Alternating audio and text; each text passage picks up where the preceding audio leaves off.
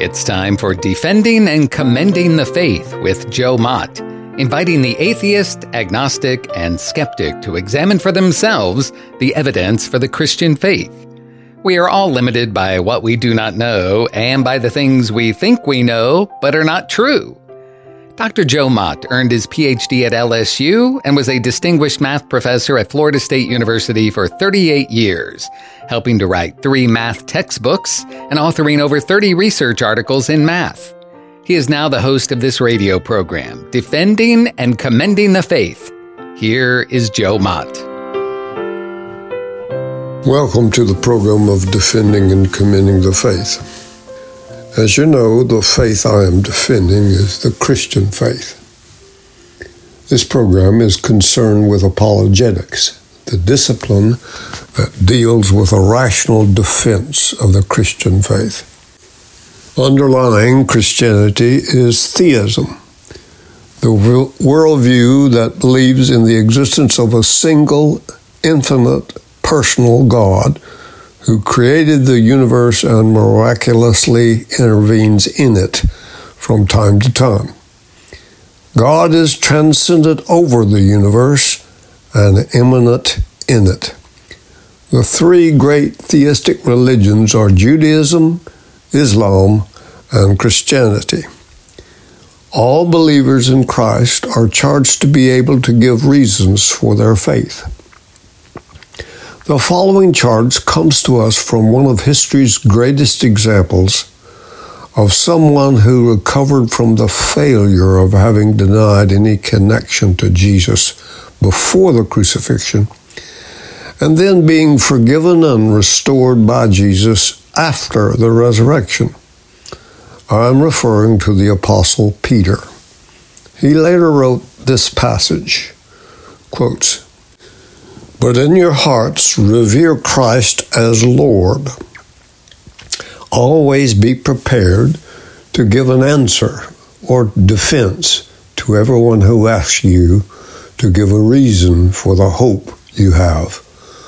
But do this with gentleness and respect, keeping a clear conscience so that those who speak maliciously against your good behavior in Christ may be ashamed for their slander. That's found in 1 Peter 3, verses 15 and 16. Peter wrote to strengthen Christians who were suffering for their faith. No, this is not a suggestion, but a command.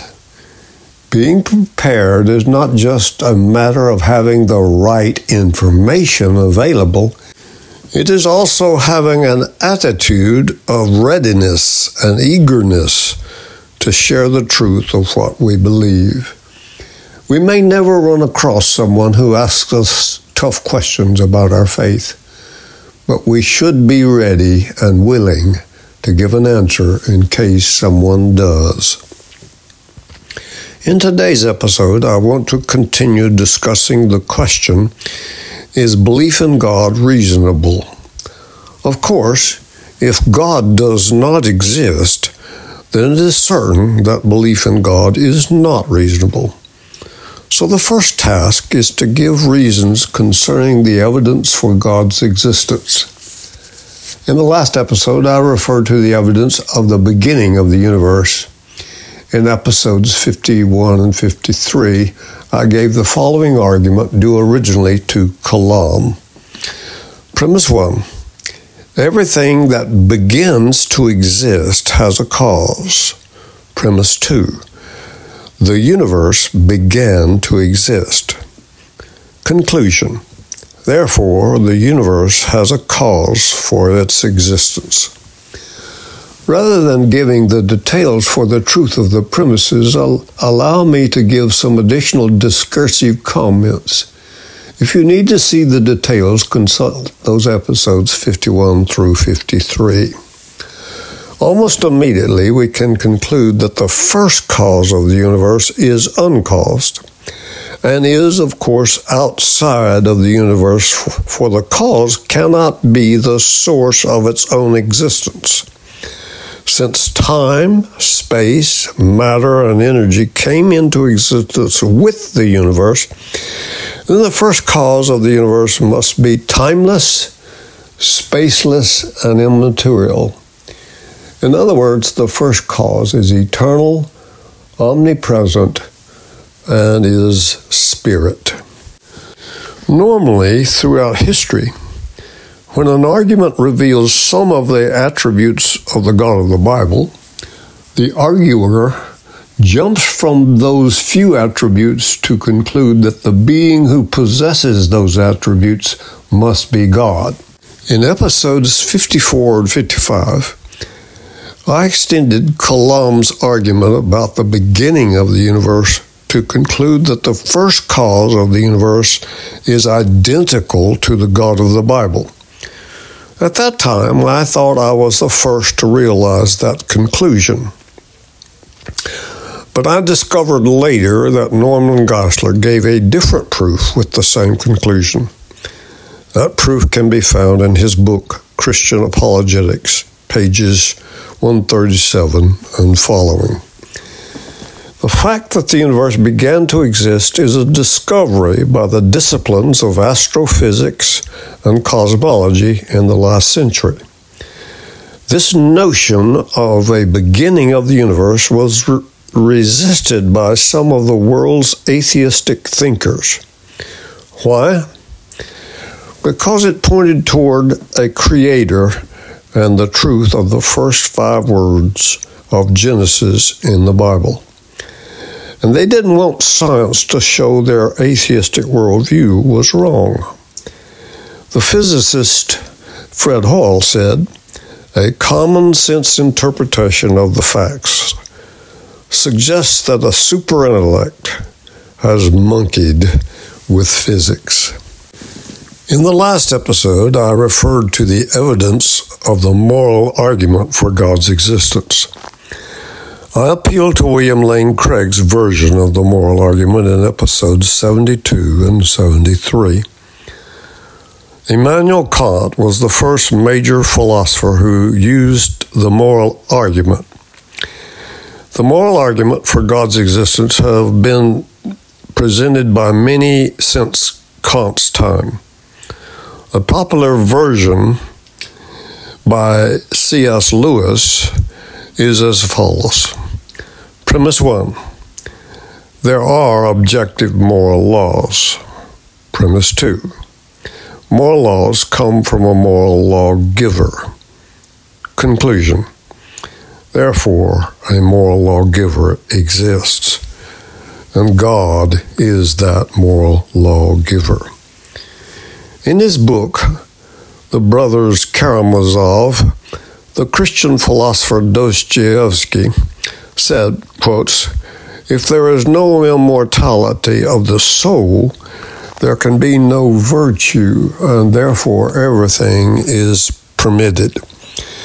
Basically, Dostoevsky is saying once God is rejected, anything goes, and there is no moral restraint. The moral argument starts with the simple fact of ethical experience.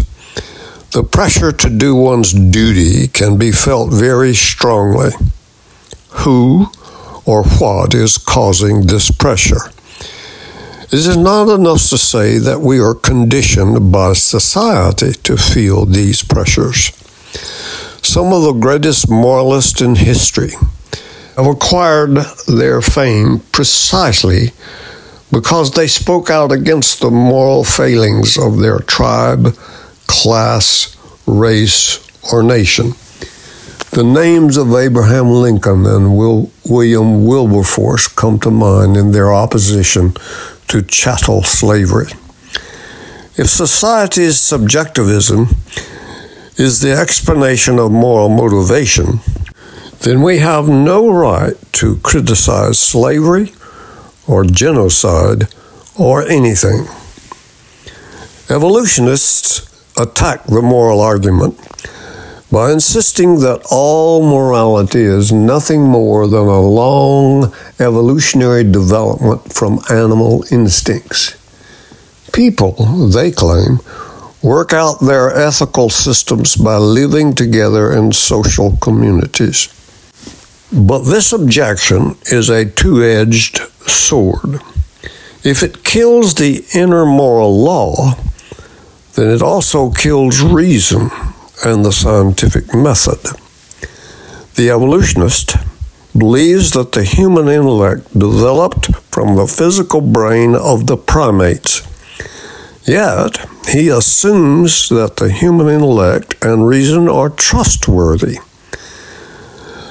I hope that you in the audience, like me, will find that assumption too big a pill to swallow.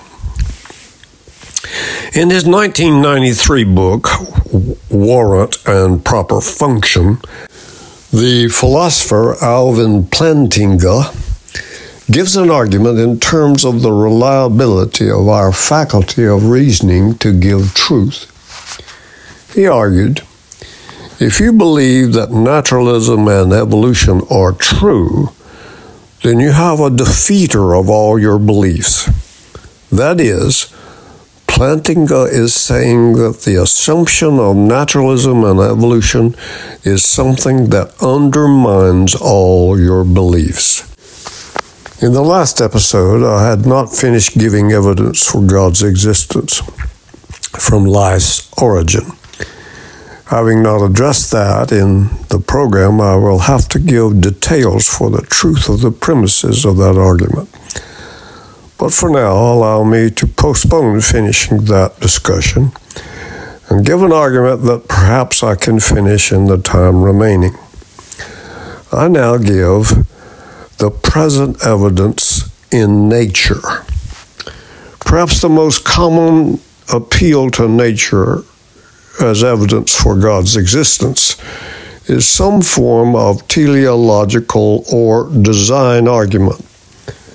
This argument is one of the oldest, most popular, and intelligible of the theistic proofs. Although the argument dates back to the time before Plato, the English apologist William Paley, who lived between 1743 and 1805, offered what has become the classic formulation of the design argument.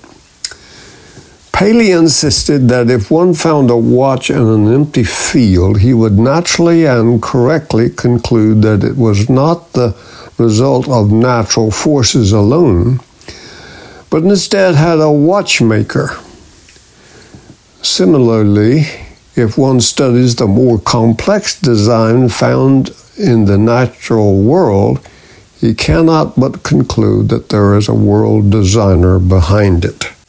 Paley's argument suggests that there is a definite analogy between the order and regularity of the natural world and a product of human ingenuity. For a watch indicates that it was put together for an intelligent purpose, that is, to keep time, by virtue of its intricate series of parts from spring to cogs to glass cover. The spring gives it motion, the cogs transmit the motion to the hands, and the glass cover enables one to see the hands and determine the time. In like manner, the natural world has far greater and more subtle adaptations of means to an end. The human eye alone would suffice to show intelligent design in nature. It follows then that if a watch needs a watchmaker, then the natural world needs an even greater designer who we call God. The young Charles Darwin accepted Paley's design argument for a while but eventually Darwin rejected it. He said he was driven to the conclusion, quotes, the old argument of design in nature as given by Paley, which formerly seemed to me so conclusive, fails now that the law of natural selection had been discovered. I am inclined to look at everything as resulting from designed laws with the details, whether good or bad, left to the working out of what we may call chance. End quotes. So natural selection becomes Darwin's God.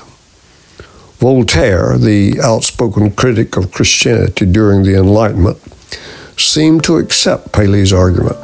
He said, quote, If a watch proves the existence of a watchmaker, but the universe does not prove the existence of a great architect, then I consent to be called a fool.